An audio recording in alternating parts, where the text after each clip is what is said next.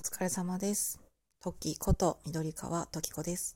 この番組は無駄にシャイでなかなか人前では素を出せない30代3児の母トッキーの一人語りな番組です。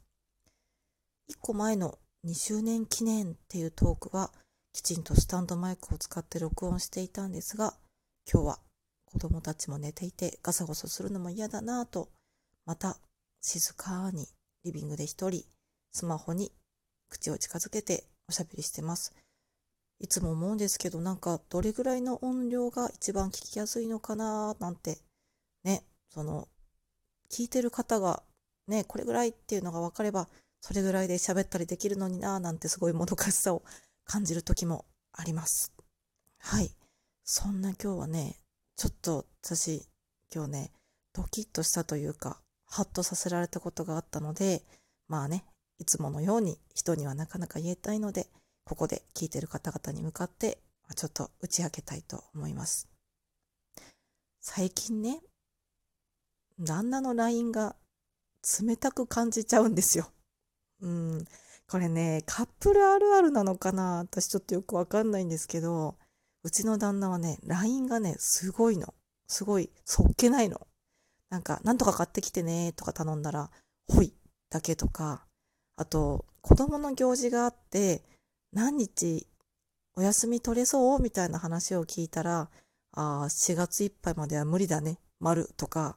なんか、なんだろうね、絵文字も全く使わないし、もちろんたまにね、スタンプとか送ってくれる時もあるんですけど、通常の会話はもう全部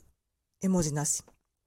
言葉だけみたいな。で言葉もさ、なんか、わかんないですよ。これは女性の感覚なのかどうかわかんないんですけど、私は結構気にしいで、LINE とかをね、あの、何回も遂行して送っちゃうタイプの人間なので、なんかね、あの、枕言葉を置いてみたりとか、なんか、ちょっと、これはどういうふうに、なんか相手が受け取るかなっていうのを考えて送ったりしちゃうタイプなので、もう旦那が、なんかこう、さらっと、本当に要件だけを送る。それに対して、もうなんか最近女の子扱いしてくれてないみたいな、そういうね、めんどいことを考える嫁になってしまったんですよ。まあ、これはね、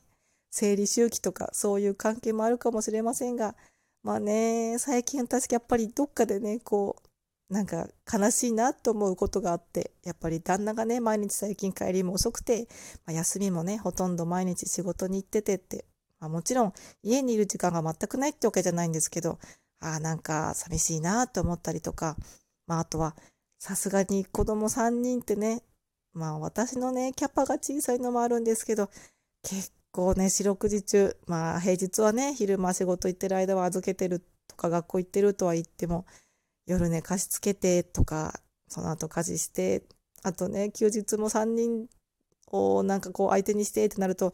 結構来るんですよ。なんか私が未熟だから申し訳ないんですがね、結構大変と思って。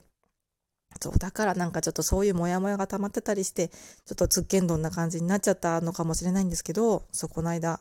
なんか LINE そっけなくないって言ってね、思わず言っちゃったんですよ、本人に。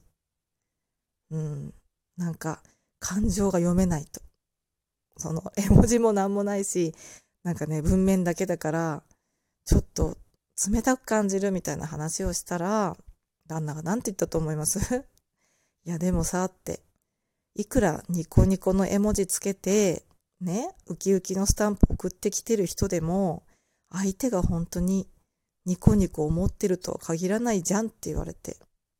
ね、そう思ったらみたいな話をされたわけですよ。だから私はその時に、そんなことが聞きたいわけじゃないみたいなね、もうめんどくさい嫁モードだったんで、もうその時はふんって言っても話を終わっちゃったんですけど、今日ね、たまたま旦那と LINE してて、なんか、本当は調整して休んでもらえたら嬉しいなーって内心思ってたけど、まあ仕事忙しいって分かってるから、私としては明るく振る舞おうと思ってね、LINE で、もうニッコニコのね、顔文字つけて、仕事調整しなくて大丈夫になったよ。こっちで何とかするからね、みたいに送ったんですよ。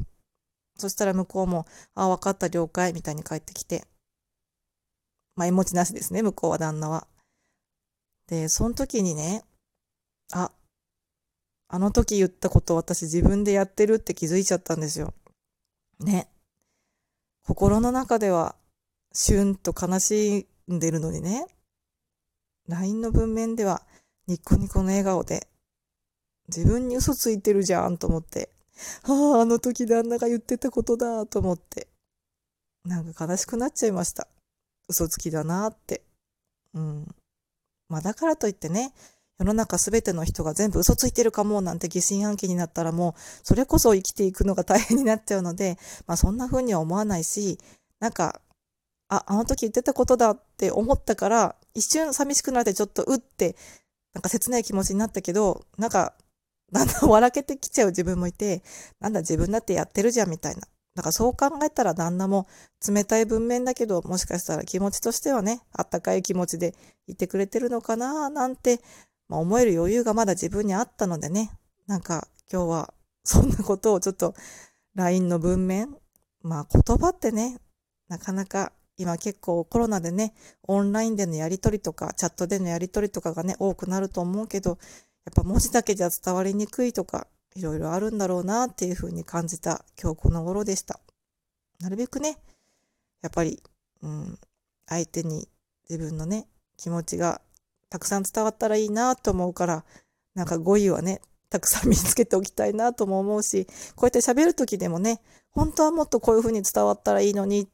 でも自分になんかこう、スキルがなくて、なかなか伝わらないみたいに感じる、もどかしくね、感じる時もね、もちろんラジオ配信しててもあるので、